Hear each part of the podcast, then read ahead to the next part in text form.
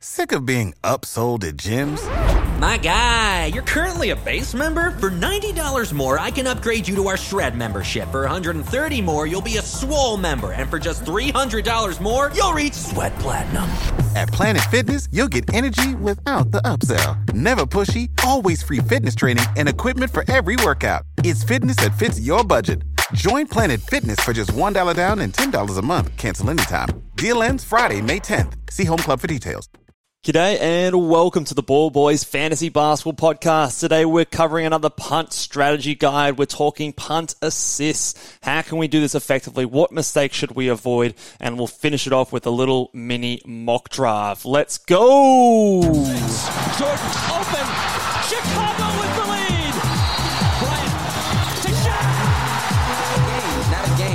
not a game. We talking about practice. LeBron James with no regard for human life.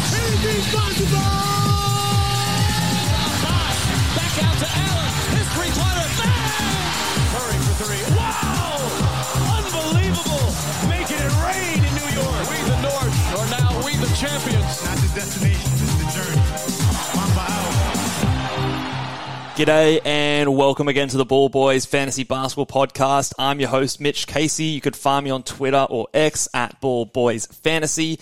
And uh, like we said off the top of the show, guys, we're going to go through another punt uh, strategy ranking or punt strategy video today, focusing on the punt assist strategy. Now, so far we've already ticked off both percentages in field goal percentage and free throw percentage punting guides. So if you haven't already, please go and check those videos or podcasts out. Um, some good information in there, and I would also highly recommend checking out just our general punting guide in there as well, because we talk about sort of if you're newer to punting in fantasy basketball, that will explain all the kind of nuances uh, when it comes to that as a general strategy. But we're going to get stuck straight into the punt assist guide, which is one that I haven't done too much of myself personally in a lot of leagues, although I've given it more of a go recently and found some decent success in it. Um, and there's a few reasons why. So we'll, we'll get stuck into the advantages straight away. So the punt assist guide. Now, the reason that this strategy is super effective is for probably two main effective re- two main reasons. The first one is that early in the draft, guards kind of dominate the draft, and a lot of the best players in fantasy hoops are point guards. And kind of the second point to that, that kind of pairs nicely with that one, is that assists in particular go off the board extremely early. So it is very difficult if you don't get your assists early, that you might not be the top sort of, you know, few players in your league in assists, and it can be difficult to recover in a in a category like that. So, for example, when you go and do your drafts, a lot of people who know this fact will be reaching a little bit further and prioritizing getting assists over potentially some of the other categories, which, if you are ignoring, you are then able to sort of scoop them up and um, get the most value in terms of these kinds of players. So, that is probably the biggest thing for me. I think a lot of the times we we stress about getting lots of assists and players who playmaker and a lot of the best players, even if, even if they're not point guards, are sort of like the primary playmaker, primary distributor on their team. So early in draft, a lot of those players are concentrated at the top of the draft boards, and players who don't do that get a subsequent bump, oh, sorry, a drop in value because of that, because a lot of us are focused on trying to get those stats. Um, the second or third point on this list here is that um, when you punt assist, you naturally find yourself, without even really trying to, you find yourself being competitive in turnovers. So a lot of the time we talk about in head-to-head leagues not really valuing turnovers as much. I still would not value them when you're looking at um, rankings and punt rankings and things like that. But you will probably find that naturally you're going to be a better turnover team by having a team with lower assists because you avoid some of those players that have a high playmaking responsibility in their team. And so, without even really trying, you've kind of traded like a one for one category. So, you're not even really behind in any categories because a lot of the people that are going hard on the assists in that one are trading up the, the turnover category. So, even though you're effectively getting more value by punting a certain category, elevating a few other guys, you're also gaining a category because a lot of the other people in your league are disregarding turnovers. So it is a way to effectively improve your turnovers without still overvaluing other uh, players who are boosted because of their low turnovers. I hope that makes sense. So we'll talk a little bit more about that when it comes to talking about like the mock draft that we're going to do at the end of the the um, podcast today. But I still would value people with that turnover kind of punt on or at you know maybe half or quarter percentage in terms of a weighting but you would naturally find yourself being better at that kind of a category. And then the last one here, I think that it's especially effective the deeper the league is because especially when you go into a deeper league, you go into that, you, you get less opportunity early in the rounds to get those elite assist guys. And there's only so many uh, players in the NBA that dominate the playmaking responsibility in their team. And so when you have fewer chances, when the, the, the gaps between your picks are bigger, you get fewer chances early in the draft to get those ball dominant guards, those high assist guards to start your team off. So if you go ahead from the beginning and just ignore that category, you can focus on a lot of those other guys who are still very elite, but don't maybe have that assist generating capability and find yourself in a really strong position in a lot of other categories. So I find that especially in deeper drafts, you know, 16, 18, 20 team, 30 team league especially, if you punt that assist category, I find it's even more of an effective strategy in those kind of leagues, um, just from personal experience, just because you're going to have fewer opportunities to get those um, point guards into your team, and uh, especially in deeper leagues, the center position is also a bit thinner. So if you can get those guys a little bit earlier, because you're valuing some of those other categories a bit more highly, um, you'll be in a better position than a lot of other teams. All right, let's move on to maybe some disadvantages. Why you potentially wouldn't look at punting assists. It is quite a challenging punt, I think, in um, a lot of ways. But how much we talked about the the the boost in turnovers. How much is that actually worth? I mean, a lot of the times we talk about turnovers not being as important of a category as some of those other ones. I still believe in that because um, a lot of the best players in the NBA just turn the ball over naturally. Um, so you'll often find that the worst players have high, or sorry, good turnover value, meaning they have low turnovers. So, but that doesn't make them good players in a fantasy sense. It is something that it is a category. It's the ninth category in a lot of situations. So we shouldn't disregard it completely, in my opinion. But I definitely think it shouldn't be valued equally to the other categories. So when that is our natural sort of improvement, um, compared to when in the previous videos, for example, we talked about punting uh, field goal percentage, naturally your free throw percentage goes up. Punting free throw percentage, naturally your field goal percentage goes up. The boost in those categories probably is worth more, in my opinion, than the boost in turnovers because it just makes more sense in terms of um, the player's value. Also, if you've got injuries, or if another team, sorry, has injuries, they might beat you in turnovers simply by not having as many players playing. Um, whereas, you know, in, in another scenario where you're boosting your field goal percentage, where you're punting uh, free throw percentage, you're, you're insulating yourself, and that gives you more of an opportunity to get guys later that maybe have poorer um, field goal percentage, which opens up more doors. Punting the turnovers doesn't really do that, in my opinion. So um, that's probably a little minor disadvantage there.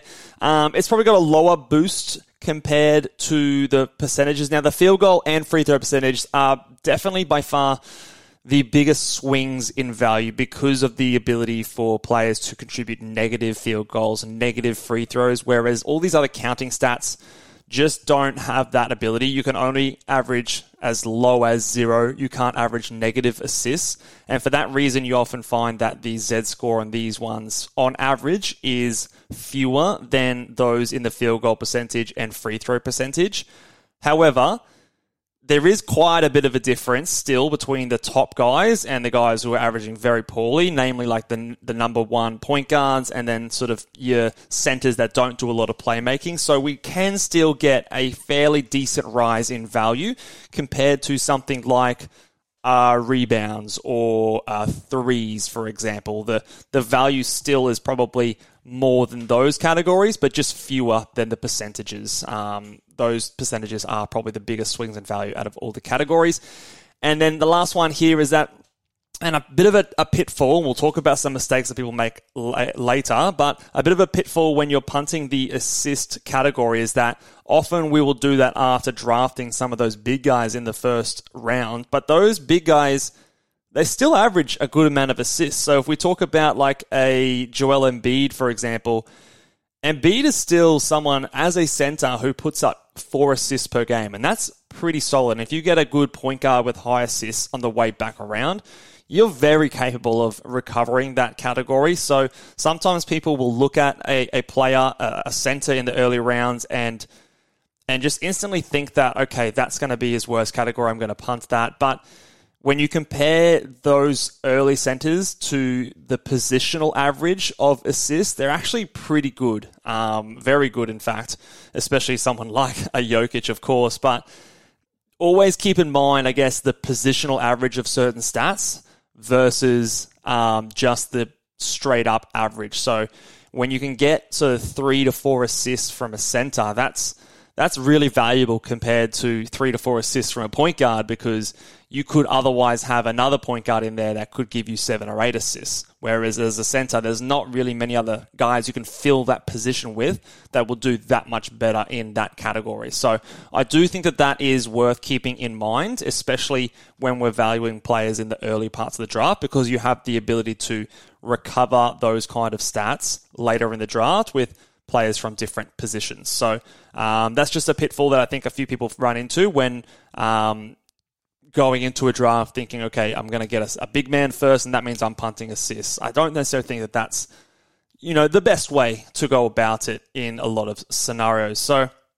The next thing here we'll talk about here is um, well, how many players of the top 25 players of last year actually had assists as their worst category, excluding turnovers. So, if I go over to this list here, you'll see there's actually only one player that had assists as their worst contributing category in the previous season, and that was Jaren Jackson Jr. He was the only one and had an assist value, if I can find him. Um, he had an assist value of.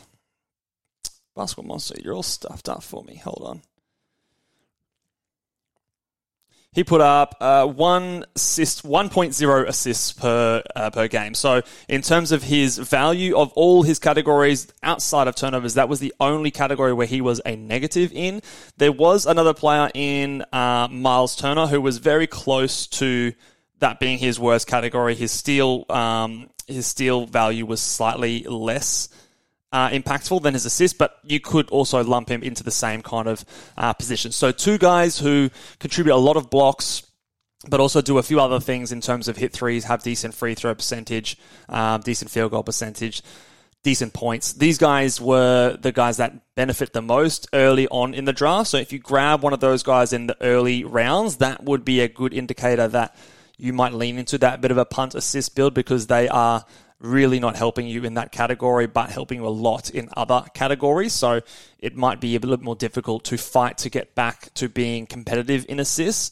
So of the top 25, really those two players were the biggest guys that stand out. But that also just highlights to me that the volume of players that get assists early in draft is extremely high, which kind of makes this punt strategy even more viable, in my opinion. There's only two players that had a uh, negative um, sort of rating in assists inside the top 25. There's a few guys a little bit later, but on the whole, in the top 50, top 60, there's really not that many players. Uh, in, according to last year's stats, where assists was an actual negative contribution for them. So it is quite abundant early in, in drafts, but it gets very difficult to get and catch up that later in drafts where you'll really capitalize on a lot of value in uh, this strategy. If we move over now to the top 10 players that will benefit the most when it comes to punting assists, you'll notice something very clearly here. Number one, Jaren Jackson Jr. Two, Brook Lopez. Three, Clint Capela. Four, Miles Turner. Five, Mitch Robinson. Six, Walker Kessler. Seven, Mark Williams. Eight, Anthony Davis. Nine, Lauri Markkanen. And ten, Chris Boucher. What do we notice about this list here is that they are all big guys. They are all centers. So the trap that we will fall into when we turn on that punt assist um, you know, build in in our basketball monster or, or whatever we're using, um, you will notice that a lot of the guys who are guards get dropped down. A lot of the big guys shoot right up the rankings, but that can definitely lead us into the trap of drafting too many bigs and not enough guards and wings to fill out our roster and make sure that we are a balanced team. So Remember that we've talked about this a few times in the field goal percentage and the free throw percentage punts. We want to still be competitive in a lot of categories. We want to still give us room and insulation to not necessarily go hard at just five categories. We probably want to lean more towards getting strong in six or seven. And if we only draft a bunch of big guys in the early rounds, we're going to struggle to do that because we're going to be really strong in rebounds and blocks and field goal percentage. Um, you know, but we're going to struggle in a lot of times points, a lot of the times uh, threes, a lot of times steals. Our free throw percentage might be a bit shaky as well. So keep that in mind when we're constructing a balanced team. We don't necessarily want to go straight towards those guys who are the biggest rankings in that punt category but we want guys who have the biggest ranking compared to other players in their position. Because if we don't get a guy early on, maybe we can get someone a bit later that can do maybe not quite as much, not quite as good of a contribution, but maybe something similar. Whereas if we go for a guard that's still really valuable in that build, and then the next guy is you know way down the board, then it's probably better for us to get that guard, lock that away, and then fill those other positions a little bit later. Okay. Um, again, we're going to go through that when we go on to our mock draft, which I think will provide some good insights for that one. All right, let's talk about those common mistakes. We sort of touched on some of them as well already. The first one is not enough point guard depth. Point guards do a lot. They don't just provide assists, they score a lot. A lot of the best players in the NBA are point guards. They score a lot of points, they hit a lot of threes, they get a lot of steals as well. Their free throw percentage, for the most part, is usually pretty decent. So we need those things when it comes to filling out our, our roster. We need those things when it, you know, just in terms of having the depth there, making sure that you have enough players simply to get into that position and, and rotate them through. But also they, they provide other things outside of assists. So you still need to get your point guards, you still need to get those guys despite you not caring about assists. Um, the other thing here is accidentally punting too many categories. So this kind of falls in line with this, the first point where if we're drafting a lot of big guys, we might find ourselves accidentally punting steals or punting threes or punting points without really intending to going into the draft. So I, am okay if that's like your game plan and you're you're conscious of that and you're making that decision, but just make sure that if you are doing this, that you are aware of that being an option and not just kind of accidentally falling into that uh, when it comes to the end of your draft. You kind of look back and go, oh shit, I didn't get anywhere near enough points. Uh, I didn't get anywhere near enough threes. And you've tried to at points, but it hasn't quite really worked out. Those are the drafts that really kind of backfire a little bit when you're trying to get this value and punting a certain category. And uh, the last point here is, is simply when you avoid point guards because of the fact that they provide assists. Remember, we're not trying to be the worst assist team in the NBA. We're simply not regarding, we're disregarding that category. So we're looking at, okay, on the board, who can provide me in anything outside of assists? What can someone do for me in that situation?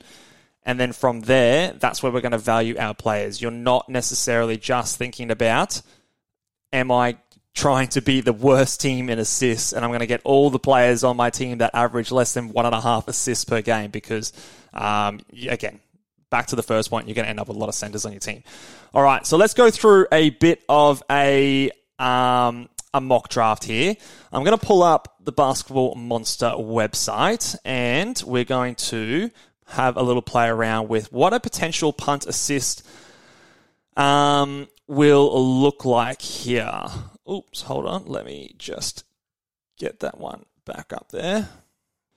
Okay, so here we are over at Basketball Monster. Now let's bring up the punt categories uh, option here.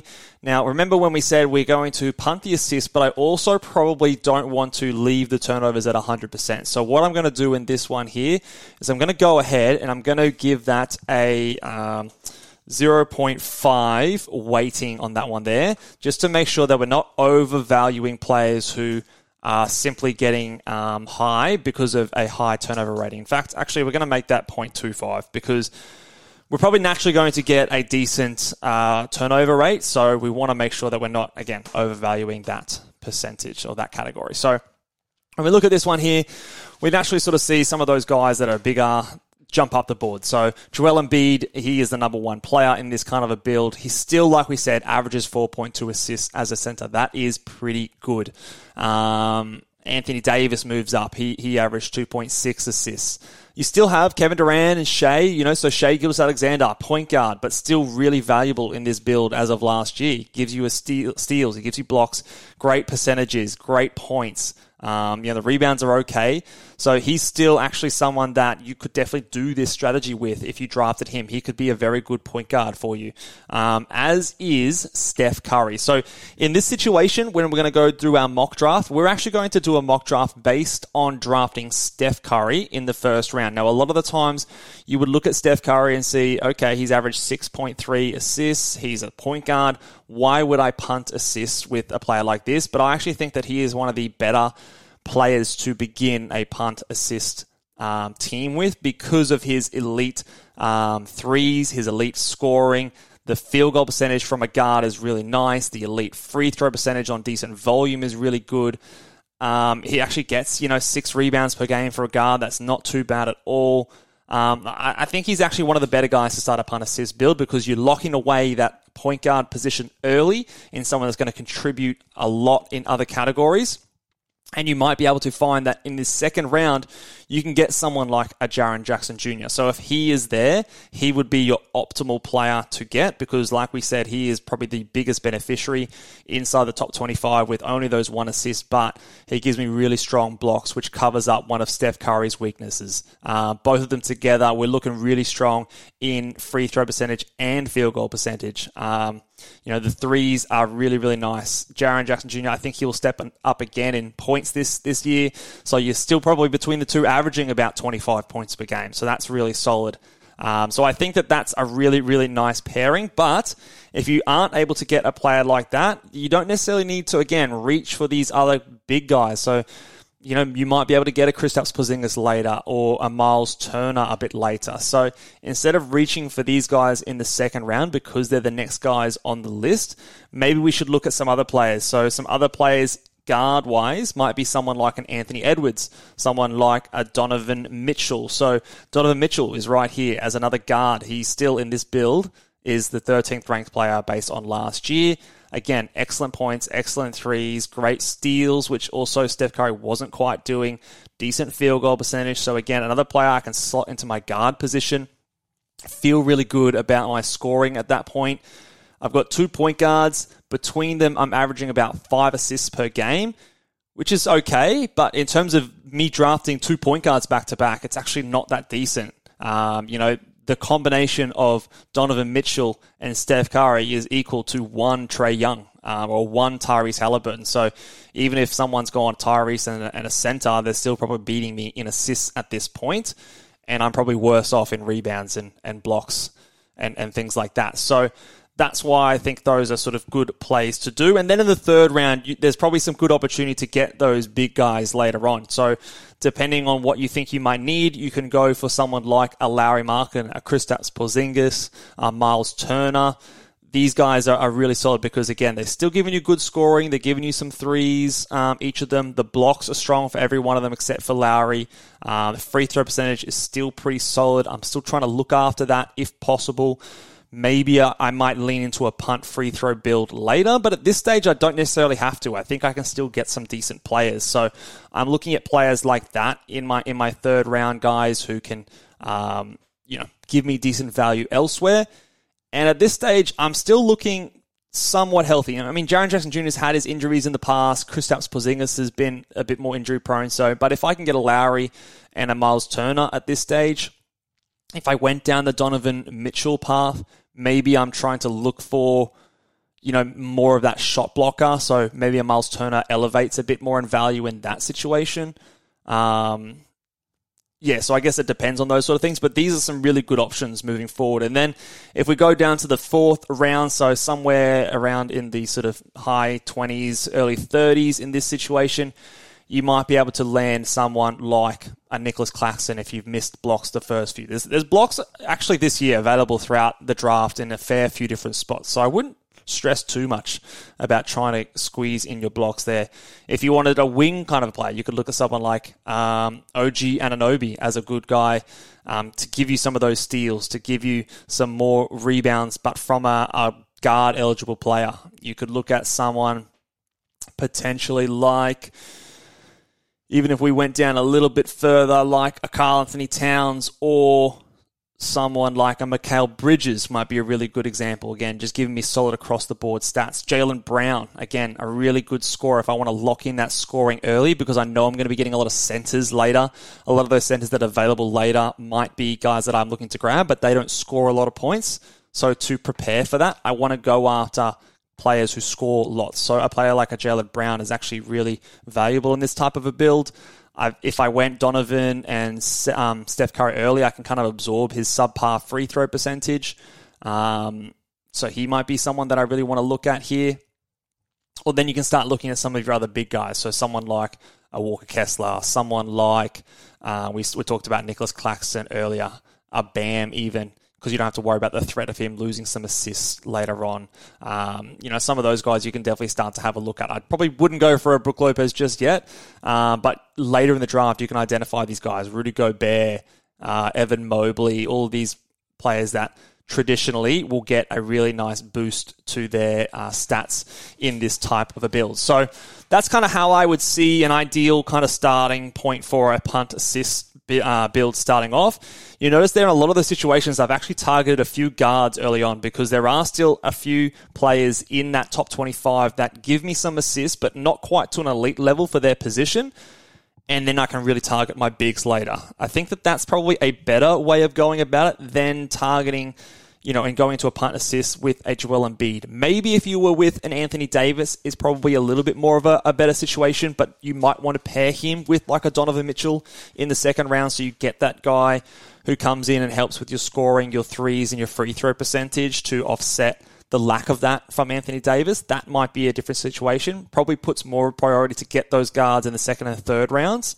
Um, you know, pairing him up with Anthony Davis and a Jaren Jackson Jr. is amazing for all of those big guy stats, but you might miss some of those elite guards that fit your build a little bit better and kind of will have to settle on some guards that naturally don't provide as much value in those other categories later in the draft. Whereas you could maybe pick up a Miles Turner, a Walker Kessler, or something like that later in the draft.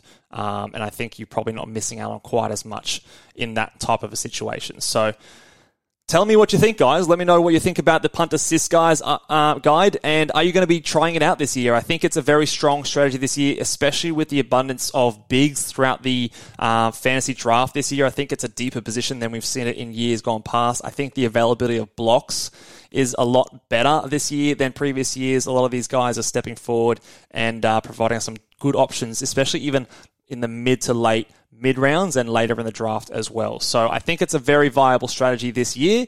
Just remember, still get those guards. Don't load up too much on the big guys, and you'll have a good time.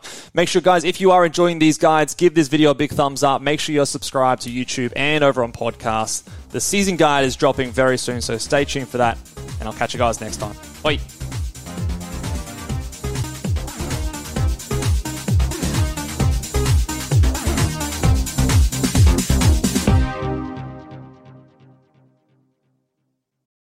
For the ones who work hard to ensure their crew can always go the extra mile, and the ones who get in early so everyone can go home on time, there's Grainger, offering professional grade supplies backed by product experts so you can quickly and easily find what you need. Plus, you can count on access to a committed team ready to go the extra mile for you. Call, clickgrainger.com, or just stop by. Grainger, for the ones who get it done.